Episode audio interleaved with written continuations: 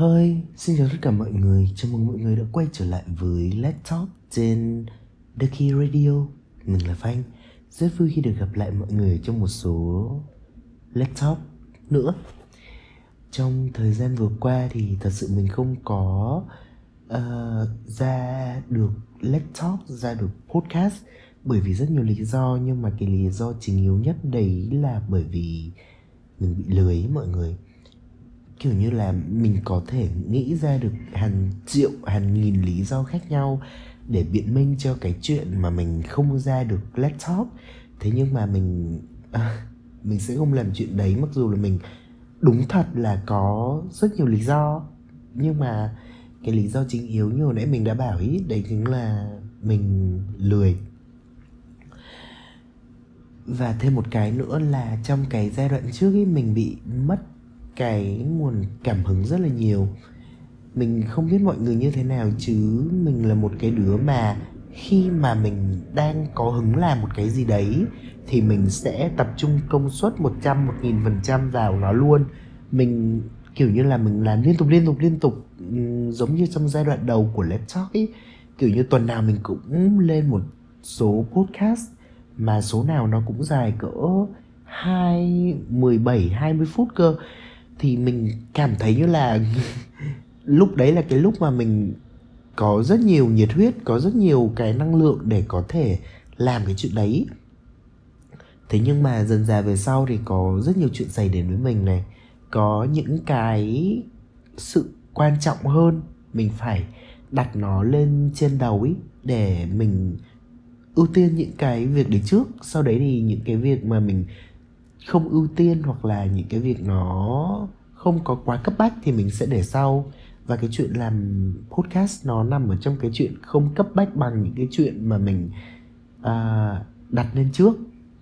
Thế nên là trong giai đoạn vừa rồi mình không ra podcast nhiều được. Đấy cũng là một phần lý do mà mình không thể nào mà thu podcast được ấy. Nói như thế nào nhỉ? À quên đấy, kiểu như là mình nói rông nói dài nhưng mà mình quên mất một câu hỏi mà mình luôn luôn hỏi mọi người trên podcast của mình, trên Let's Talk. Đấy chính là dạo này mọi người như thế nào rồi? Mọi người vẫn vui vẻ chứ đúng không? Kiểu như mình vẫn luôn luôn nói với mọi người ý là hãy vui vẻ, hãy cười thật nhiều, hãy lạc quan thật nhiều lên thì mọi điều tốt đẹp nó sẽ đến với mọi người ý.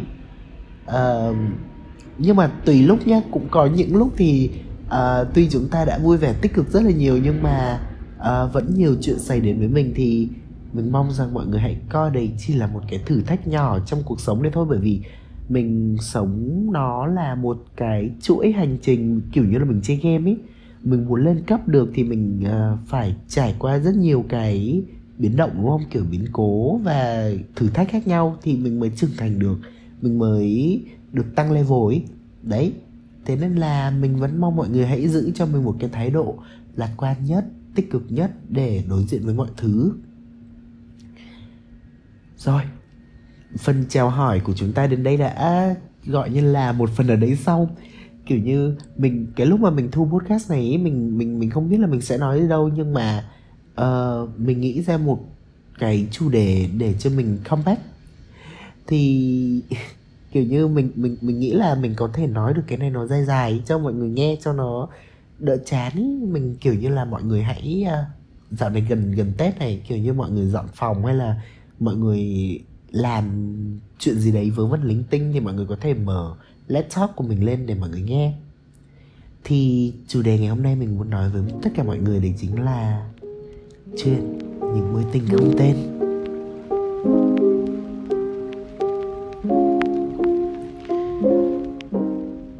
Nhắc đến cái cụm từ mối tình không tên ấy thì mình nghĩ là mọi người cũng đã mường tượng ra được rất nhiều rất nhiều kiểu mối quan hệ đúng không? Kiểu như là mập mờ này, hoặc là crush này, hoặc là friend zone, hoặc là một cái gì đấy kiểu như là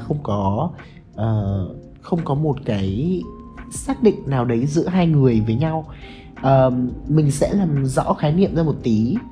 Cái mối tình không tên ở đây mình muốn đề cập đến với tất cả mọi người, nó không phải là một cái mối tình mà ở đấy người ta không thể gọi tên nó. Ví dụ như là nhiều bạn sẽ thắc mắc là kiểu như tại sao hồi nãy mình lại đề cập đến mập mờ, friend zone hoặc là crushing, kiểu như là những cái kiểu mối quan hệ đấy nó vẫn được gọi tên nhưng tại sao gọi là không tên.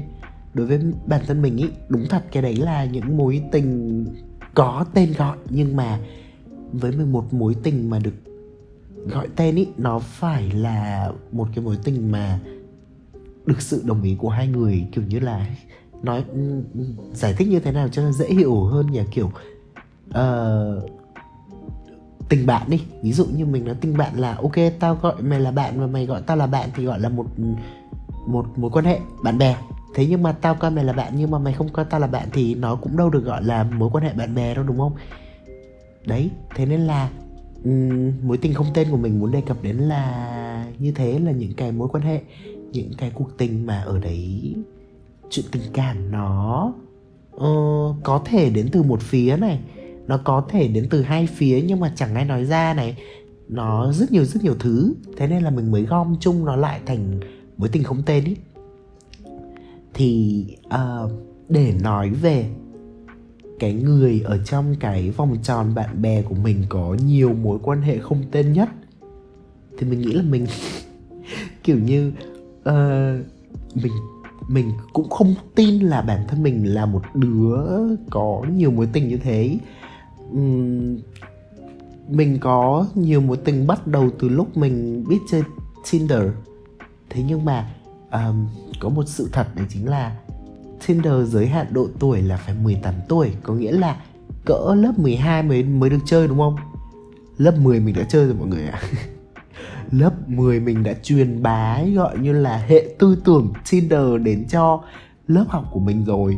Không những Tinder nhá, hồi ở lớp 10 mình còn chơi nhiều trò khác. Ví dụ như hồi đấy có chat VN, rồi xong rồi có nhiều cái kiểu như là chat ẩn danh, kết nối bạn bè bốn phương ở trên Messenger ấy. Thế mình đã trải qua tất cả những cái trải nghiệm đấy rồi. Sau này về sau thì nó có nhiều cái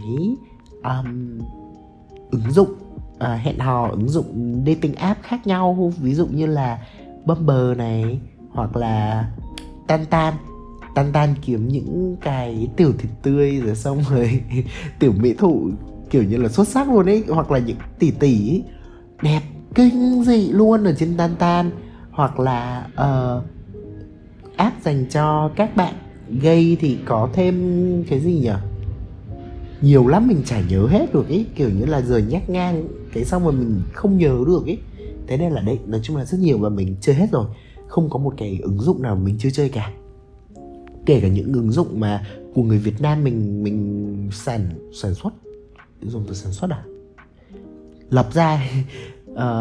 Mình cũng đã từng là một trong những người được trải nghiệm ứng dụng ấy, về hẹn hò của cái ứng dụng đầy của Việt Nam tên gì mình quên mất tên rồi. Nói chung là mình chơi nhiều dating app lắm. Thế cho nên là cái việc chơi nhiều nó cũng xảy đến một chuyện đấy chính là mình gặp được nhiều người hơn. Sau khi mình match với mình tương hợp với một ai đấy thì mình bắt đầu nói chuyện. Mình là một đứa hồi đấy, kể về một chút xíu về cái quá trình của mình nhá, là hồi đấy mình là một đứa rất chảnh. Mình match với ai mình không bao giờ nhắn tin trước, ai nhắn tin trước thì mình phản hồi họ, còn nếu không thì thôi tạm biệt, mình kệ luôn, mình tương hợp xong rồi mình để đấy, mình không đụng đến đấy luôn. Nhưng mà về sau này thì mình match với ai ấy, mình tương hợp với ai là mình nhắn tin với người ta luôn, mình hello luôn, ai dép mình thì mình nhắn tin tiếp, mình không thì thôi. Bởi vì kiểu như là mình dùng dating app đúng nghĩa là dating app ấy là kiếm người trò chuyện và kiếm người đi chơi hẹn hò ấy. Thế nên là mình không có ngại cái chuyện là ai phải nhắn tin trước, ai chủ động trước. Nói chung là mình chủ động được thì mình cứ chủ động, và mình mong rằng đấy là một cái gì đấy mình muốn nói đến với tất cả những bạn nữ hoặc là những bạn gay là bottom. Mình nghĩ là đừng nên đặt nặng quá cái vấn đề là tao là nữ, tao là bottom, cho nên là tao không nhắn tin trước đâu, mày phải nhắn tin trước với tao, kiểu như là có giá thì cũng có vừa vừa thôi, giá mắc quá nhưng mà cái gọi như là giá thành mắc quá nhưng mà giá trị nó lại không được như cái giá thành thì cũng hơi gọi như là chua đấy. Thế nên là mình mong rằng mọi người hãy thử một lần nào đấy, chủ động thử đi, biết đâu được, đúng không? Mình còn nhiều cơ hội để mình nâng giá bản thân mà, đâu phải có mỗi cái chuyện là ai nhắn tin trước ai nhắn tin sau mới gọi là có giá, hoặc là mới gọi là thể hiện được ta đây như thế này như thế kia đấy. Và khi mà mình nhắn tin với một ai đấy và người ta có reply mình ý, thì bắt đầu thì nói chuyện một hồi thì cũng kiểu như là thân thiết hơn một tí, thì bắt đầu là hẹn đi chơi. Đi chơi xong thì những mối tình đấy trở thành những mối tình mập mờ của mình. Những mối tình không tên bắt đầu có một sự hình thành như thế. Và đặc biệt những mối tình không tên của mình ý, nó nhiều đến mức độ mà mình quên mất mình chấm dứt với người nào rồi và chưa chấm dứt với người nào ấy. Nói ra thì có vẻ như là hơi kinh dị, nhưng mà kiểu như là xin lỗi mọi người, mình là cung song tử ấy, cho nên là nó cũng hơi red flag một tí. Đấy, cho nên là kiểu như là mình hay ghosting người ta lắm. Nhưng mà mặc dù mình hay ghost nhưng mà cũng có rất nhiều người ghost mình ấy, hoặc là những người nào mà trap kinh quá, những người mà kiểu như là mồm mép kinh quá đấy mình cũng chạy luôn, mình cũng rất là sợ. Hoặc là những người nào mà mình cảm thấy như là sau cuộc đi chơi đầu tiên hoặc là sau vài cái dòng tin nhắn mình cảm thấy không có hợp với nhau ấy thì thôi tạm biệt luôn, chứ kiểu như là kéo dài thời gian làm cái gì cho mất thời gian của nhau. Đấy, cho nên là đấy là những cái mối tình không tên đấy mọi người ạ. Những cái mối tình không được gọi tên, những cái mối tình không được đặt tên, và những cái mối tình mà vứt ra chùm chó nó cũng đeo thèm ấy. Xin lỗi mọi người, mình lại nói bậy. Mình cố gắng sẽ bíp cái đoạn đấy nhưng mà hoặc là không, nếu như mình lười. Rồi mình không biết mọi người nghĩ như thế nào về những cái mối tình không tên. Có rất nhiều bạn cũng đã rơi vào những cái mối tình không tên đấy ở những cái vị thế khác nhau ấy. Có người thì bị bỏ rơi, có người thì là người bỏ rơi, hoặc là cả hai.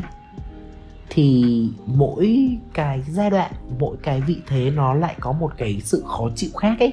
Kiểu như ở cái vị thế mà người ghosting, người bỏ đi ấy, thì người ta lại có cảm giác như là chết rồi, mình làm như thế thì người này có người ta có như thế nào không, người ta có suy nghĩ như thế này như thế kia không. Thì đấy là cái người bỏ đi. Mà mình biết là có rất nhiều người ghost là họ cạn tàu giáo mán, kiểu như là họ đi luôn ý, thì những người đấy mình không đề cập tới bởi vì họ không có tình người. Còn bản thân mình là một người có tình người, mình mà ghost ai là mình suy nghĩ cực kỳ, mình bị overthinking về cái mối quan hệ đấy. Xong rồi mình phải mất một khoảng thời gian cỡ một tuần để mình có thể là ok được rồi, người ta chắc cũng ổn, người ta không sao đâu, kiểu thế. Còn những cái người mà bị bỏ đi ấy, kiểu sẽ mang trong mình một cái ấm ức rất là kinh khủng ấy, kiểu như là mình đã làm cái gì mà nó bỏ đi, nó không nói cho mình một lời nào, kiểu khó chịu kinh khủng khiếp. Đấy, thì ở hai vị thế có những cái cảm giác khác nhau. Mình biết rằng có rất nhiều bạn không đồng tình với những cái mối quan hệ quá là chớp nhoáng, quá là vớ vẩn, quá là toxic, quá là nhanh gọn như thế. Thế nhưng mà mình phải thử nhiều thì mình mới biết được đâu mới là cái người phù hợp với mình, đúng không? Kiểu như những mối quan hệ không tên nó sẽ có rất nhiều bài học nếu như chúng ta biết nhìn nó theo một hướng tích cực. Mỗi người đến với cuộc đời của chúng ta, họ đều mang cho chúng ta những câu chuyện khác nhau. Có người như thế này, có người như thế kia, có người họ đã trải qua những cái chuyện mà mình chưa từng trải qua, hoặc là có người đã trải qua những chuyện mà mình đã từng trải qua và mình đồng cảnh ngộ, mình đồng cảm với họ. Thì mình chia sẻ với họ, nó cũng là một cái gì đấy giúp cho bản thân mình tăng được trí thông minh cảm xúc, EQ. Còn mình không phải là mình đang cổ suý, mình đang cổ vũ cho những bạn trẻ, những bạn đang chưa có người yêu, hãy thật nhiều những mối quan hệ không tên, thật nhiều người mập mờ đi. Mình không ủng hộ, ý là mình ủng hộ các bạn hãy thử nhiều, nhưng mà mình không ủng hộ, mình không cổ suý cho cái chuyện đấy. Nói chung là hãy biết lượng sức mình ở đâu, hãy biết bản thân mình cần gì để có thể làm được, bởi vì nó cũng có rất nhiều hệ lụy đằng sau ấy, kiểu như là mình tìm hoài tìm mãi, xong rồi có người này người ta đã đạt được cái standard, kiểu như là cái gì ta, có những cái tiêu chuẩn của mình ở mức độ đấy rồi, nhưng mà người ta lại thiếu mất một vài chỗ, thì người sau mình lại yêu cầu cao hơn như thế, thì nó cũng sẽ hơi khó. Và bản thân mình cũng phải biết được mình cần phải trau dồi nhiều thứ khác hơn để có thể phù hợp với cái người mà mình cho là có tiêu chuẩn đấy, để những cái mối quan hệ không tên nó trở nên có ích hơn. Quay trở lại kiểu như là mình nãy giờ mình nói, mình cũng chả biết là mình có nói đúng về cái chủ đề là mối quan hệ không tên không nữa, nhưng mà những cái mối quan hệ mập mờ ấy, nó sẽ giúp các bạn trưởng thành hơn rất là nhiều. Và hơn thế nữa là những cái mối quan hệ mập mờ đấy nó cũng là những cái giai đoạn để cho bạn healing bản thân, chữa lành bản thân, và giúp cho bạn kiểu như là trau dồi bản thân rất là nhiều, để mình giải thích kỹ cái chuyện cái chỗ này, chứ không lại kiểu như là mấy bạn lại hiểu lầm. Khi mình trong một mối quan hệ mập mờ, khi mình trong một mối quan hệ không có tên, khi mình đang thích một ai đấy, mình phải thật sự cố gắng, mình phải thật sự làm cho bản thân mình trở nên xinh đẹp hơn, không chỉ để phù hợp với người bạn mà mình đang ở trong mối quan hệ, mà để cho bản thân mình biết được là mình còn có thể đạt được cái mức độ như thế này. Có nghĩa là nếu như mà các bạn luôn luôn ù lì ở đấy thì cái tiêu chuẩn là cái thứ nhất. Cái thứ hai là cái bản thân của bạn ấy dần dần nó sẽ bị kiểu như bị thụt lùi, kiểu như là cảm thấy không có cảm thấy mình như thế là đủ rồi ấy. Nhưng mà nếu như các bạn ở trong một mối quan hệ mập mờ nhé, các bạn sẽ rất là dễ bị so sánh. Mình sẽ làm thêm một cái Let's Talk về chủ đề so sánh sau. Thế nhưng mà cái việc so sánh bản thân mình với một người khác ý, nó ngoài những cái mặt tiêu cực ra thì nó có rất nhiều mặt tích cực, để cho các bạn có thể tốt hơn, để phát triển giỏi hơn. Biết đâu được nhé, khi mà các bạn đã trau dồi bản thân của mình để cố gắng phù hợp với cái người mình đang muốn phát triển thành một mối quan hệ rõ ràng ấy, trong cái quá trình đấy biết đâu được các bạn lại nhận ra là bản thân mình như thế tốt hơn cái người mình đang suy nghĩ rất là nhiều, cho nên là mình phải nâng cao cái tiêu chuẩn của mình lên. Đấy thì nó cũng là những cái mặt tốt của mối quan hệ mập mờ. Tuy nhiên thì nó cũng tiềm tàng những cái rất là nguy hiểm, kiểu như là dần dần mất đi cảm xúc này, hoặc là dần dần kiểu như là mình sẽ không cần ai ấy. Bởi vì mình đã có những cái kiểu như là sáng tôi không cần anh nhưng tối tôi lại cần chị ấy, kiểu thế. Thì mình mong rằng mọi người có thể cân bằng được ở những cái mối quan hệ không có tên gọi này.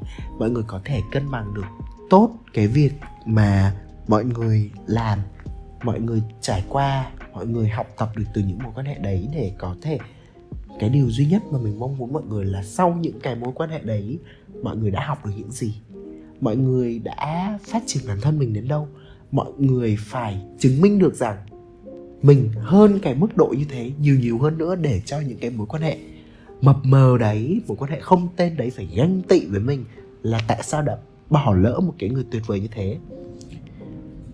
Đấy là toàn bộ những gì mà mình muốn nói trong cái Let's Talk ngày hôm nay. Một cái chủ đề mà mình nghĩ là nó không quá đen tối, nó rất là vui vẻ, nó rất là lạc quan yêu đời. Và những cái gì mình chia sẻ nó chỉ xuất phát điểm từ những cái quan điểm cá nhân của mình, từ cái góc nhìn của mình nhìn nhận cái vấn đề đấy là như thế. Nó không đồng nghĩa với cái chuyện nó sẽ phù hợp với tất cả mọi người. Thế nên là mình mong mọi người nghe cái Let's Talk này với một cái tâm thế nó thoải mái này, nó cởi mở này, nó lạc quan yêu đời này thì mọi chuyện sẽ ổn, đúng không mọi người? Mình tin rằng mỗi chúng ta sẽ có được nhiều bài học hơn sau những cái mối quan hệ không tên đấy.